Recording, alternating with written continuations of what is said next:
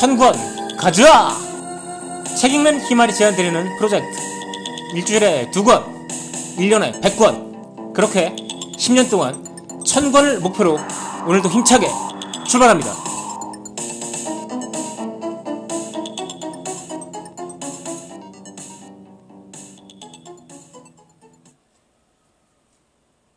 안녕하세요. 책 읽는 희말입니다. 오늘은 요시카와 히로시의 인구가 줄어들면 경제가 망할까라는 책을 소개해 드리도록 하겠습니다.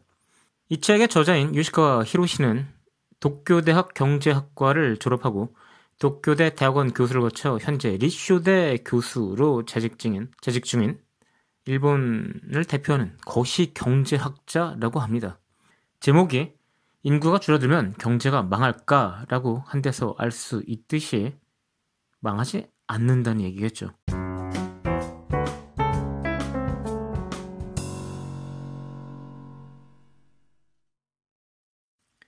해리 덴트라는 사람 이름 들어보셨을 겁니다.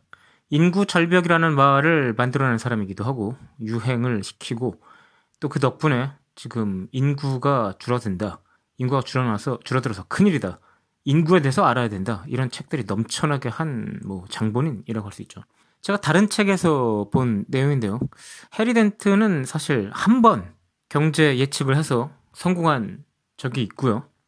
그 외에는 책을 낼 때마다 경제 예측을 실패했습니다. 어느 정도로 실패했냐면 예를 들어서 음, 미국 경제가 5% 정도 성장할 것이다라고 했는데 4% 성장한 게 아니라 앞으로 아주 긴 번영의 시대가 올 것이다 했더니 미국에서 서브프라임 모기지 사태가 났고요.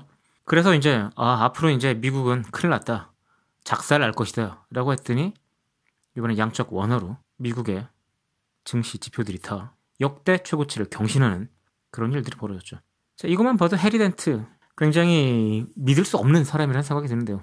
그럼에도 불구하고 실제로 어떨지, 어떤 예측이 맞을지에 대해서 생각을 해보려면 아무래도 실제로 상황이 어떻게 흘러가고 있는지 또 그리고 그 논리가 맞는지 그래서 현상이 맞고 논리가 맞다면 두 가지 전제를 통해서 결론을 이끌어내는 게 그나마 타당하겠다라고 생각을 할 수 있겠죠. 그래서 실제로 어떤 일이 벌어지고 있는지 그리고 해리덴트가 말하는 즉 인구 절벽으로 인한 경제의 크나큰 위기라는 건 논리적으로 과연 타당한 이야기인지를 살펴보는 게 중요한 것 같습니다. 자, 책을 살펴보면요. 일단 농업혁명, 그리고 산업혁명, 이렇게 우리 인류가 거쳐온 역사를 살펴보면 인구가 단순히 증가하는 게 아니라 인구가 폭발하는 게 거시적으로 타당한 그림이다라고 말을 하고 있습니다. 실제로 그렇죠. 지금 지구상에 인류만큼 이렇게 오밀조밀 진짜 빽빽하게 분포를 보이는 생물은 많지 않죠. 생물학자에 따르면 체중 60kg 정도인 대형 잡식 동물의 적정 밀도는 1제곱킬로미터당 1.5 개체라고 합니다. 지금 그런 인구 밀도 보이는 데가 글쎄 뭐 호주 사막지대나 캐나다 북쪽 이런 데 정도밖에 없을 것 같은데요. 현재 지구 전체 전체입니다. 지구 전체 평균 인구 밀도는 1제곱킬로미터당 44명입니다. 지구 전체적으로는 아직도 인구 과잉이라는 얘기죠. 경제 발전에 따라서 인구 감소를 지금 두려워하는 학자들이 많죠. 아까 말씀드린 해리 덴트가 대표적인 학자고요. 그런데 경제 발전에 따라서 인구 감소가 일어나는 것은 어떻게 보면 당연한 경향입니다. 유럽 선진국들은 이미 이 현상을 경험했고 나름대로 감론 을박을 벌이면서 해결책을 마련하기도 했죠. 1974년에 노벨 경제학상을 받은 군나르 위르달이라는 스웨덴 학자는 이미 1930년대에 스웨덴에서 인구 감소 문제 대응책을 마련했습니다. 그는 인구 문제 위기라는 책을 통해 출산 및 양육 부담에 대한 정부 차원의 지원을 강조했죠. 이렇게 말했습니다. 아이가 있건 없건 아이들을 지원하는 그 부담은 납세자들이 시민들이 내는 세금으로 해야 한다. 라는 주장을 이미 1930년대 했다는 얘기입니다. 아주 많이 들어본 이야기죠. 이미 거의 80년, 80년, 90년 전에 이런 이야기가 나왔다는 얘기입니다. 그런데 이게 단순히 1930년대 문제냐? 그게 아닙니다.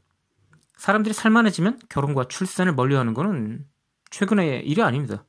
기원전 2세기 그러니까 어떻게 되는 겁니까? 무려 2200년 전에 그리스인인 폴리비우스는 이렇게 한탄했다고 합니다. 이 부분을 읽어드리죠. 자, 예전에 아, 참고로 말씀드리자면 그리스 사람들은 자기들을 헬레네의 후예라고 해서 헬라스, 예. 그리스라는 명칭을 안 쓰고 헬라스라고 썼죠. 여기서 헬라스라고 말하는 얘기는 그리스입니다. 자, 읽어드리겠습니다. 현재는 아이를 갖지 않은 사람이 헬라스 전역에 많으며 전체적인 인구 감소도 엿보인다.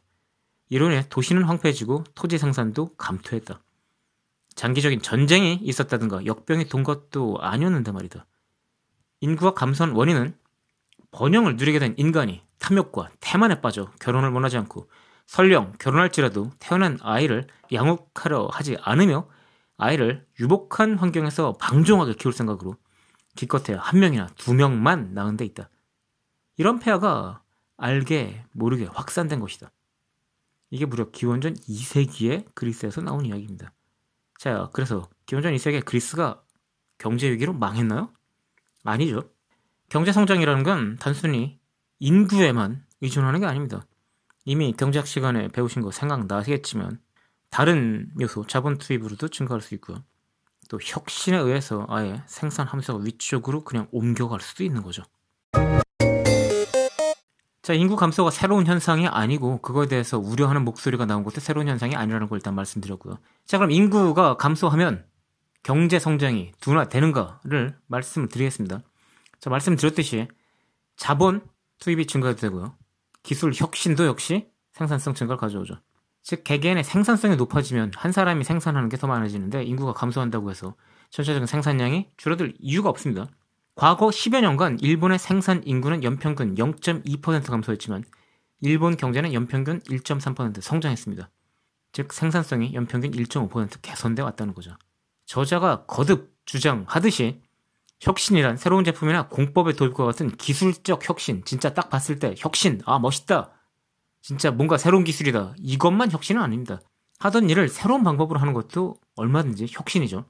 예를 들어서 인구 감소에 따라서 기저귀 시장은 정말 위축될 수밖에 없는 시장이었는데 지금은 오히려 대대적으로 증가하고 있습니다. 기저귀를 굳이 아이들만 할 필요 있나? 성인용 기저귀라는 생각을 하고 그 시장을 개척했기 때문이죠. 또 이 경제 공식에서 종종 간과되는 수요 부분도 고려해야 된다고 저자는 이야기합니다. 경제학자 윌리엄 노드하우스는 밝기에 대한 수요를 주사했는데요. 밝기, 즉 조명이라는 거죠.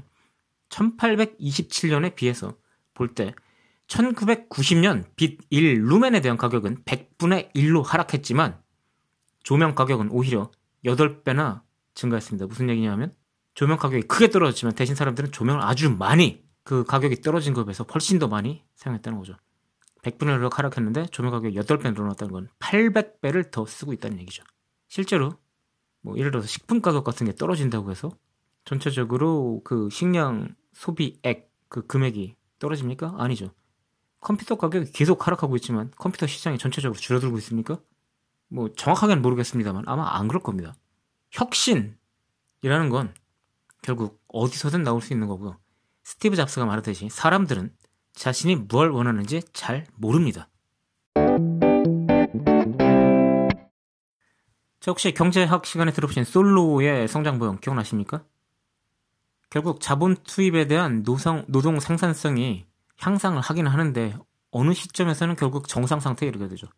그래서 경제 성장은 위쪽으로 볼록한 커브 형태가 되고 결국은 경제 성장률이 줄어들다가 경제 성장률이 0이 돼서 그 상태로 멈춰버리게 됩니다.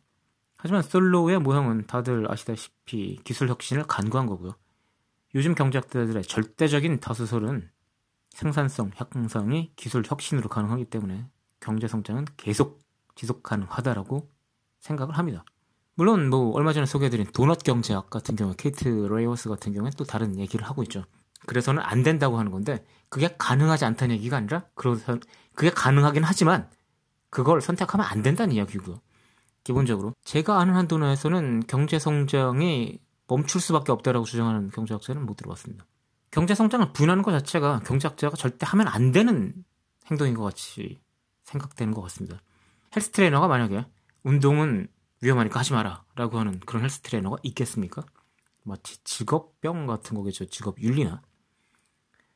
하지만 경제학자인 다치바나시 도시아키라는 사람은 제로 성장 전략이라는 게 나쁘지 않다라고 얘기합니다.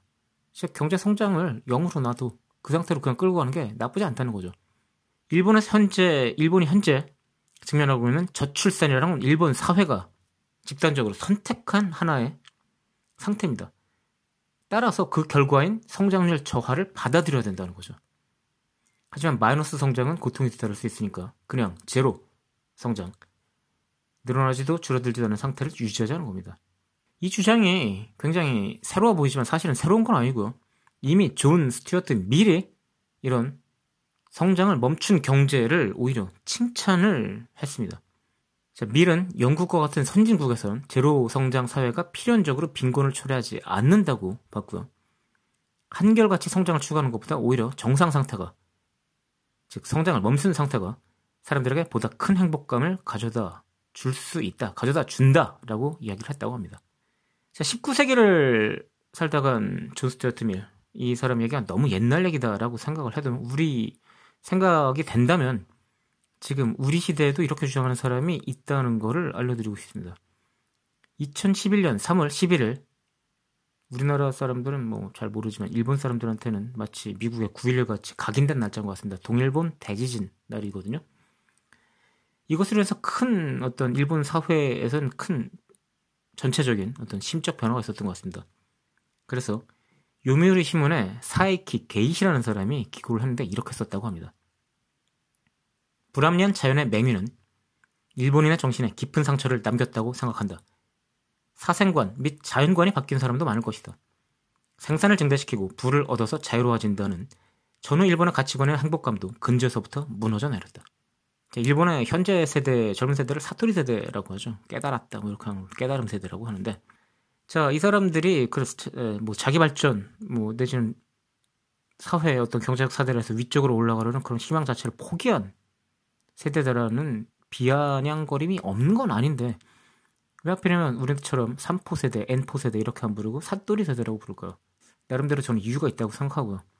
미니멀리즘이 크게 또 다시 인기를 얻게 된 것도 사실 방금 말씀드린 2011년 동일본 대지진 때문이죠. 자, 돈이 행복은 아니다라는 것을 깨닫는 것 중요한 것 같습니다. 그런데 지금까지 이야기를 잘 끌고 나가던 이 책의 결말부는 정말 당혹스럽습니다. 상당히 실망스러운데요. 현재까지 인구가 감소해온 것도 사실이고 인구 감소가 일어난다고 해서 그게 경제 성장으로 경제 성장이 멈추는 걸로 이어지진 않는다는 이야기를 했고요.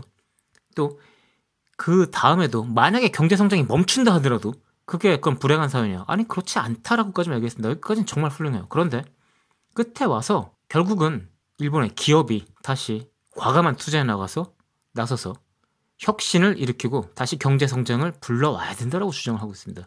아니 이게 웬 앞뒤 안 맞는 이야기입니까? 비유를 한번 해볼게요.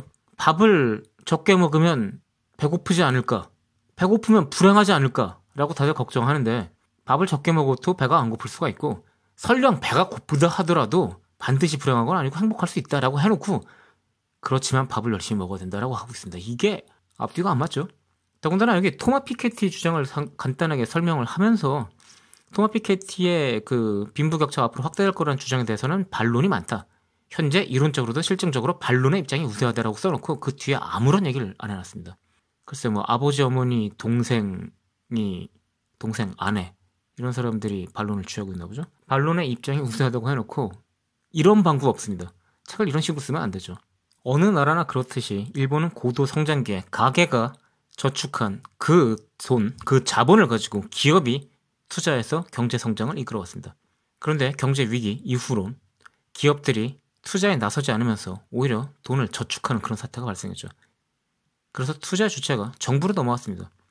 국민의 세금으로 투자를 하는 거죠. 이 구조가 2000년대 이후에 고착됐다고 저자는 지적하면서 하지만 미래는 기업이 인구 비관주의, 인구 감소에 따른 그 비관주의를 극복하고 적극적으로 심지어 야성적으로 투자해야 된다고 하면서 책을 끝맺고 있습니다. 안타깝습니다.